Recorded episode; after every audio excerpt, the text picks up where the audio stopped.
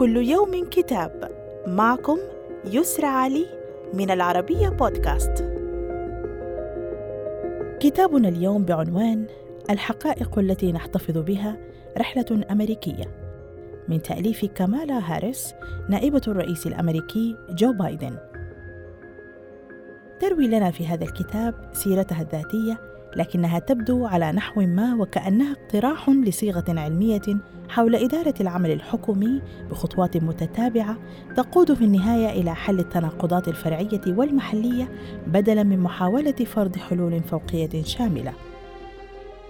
كما نرى في هذا الكتاب تصورا ممتازا عن الصورة التي ترى هارس نفسها عليها وتريد من القراء أن يشتركوا بها معها وتقدم مقارنة مشوقة لتطور فكرها السياسي خلال عقد بين من انتقلت من التنافس على منصب المدعي العام إلى خوض انتخابات الرئاسة فيما كانت قاعدة الحزب الديمقراطي تنحوا بشكل مستمر إلى اليسار.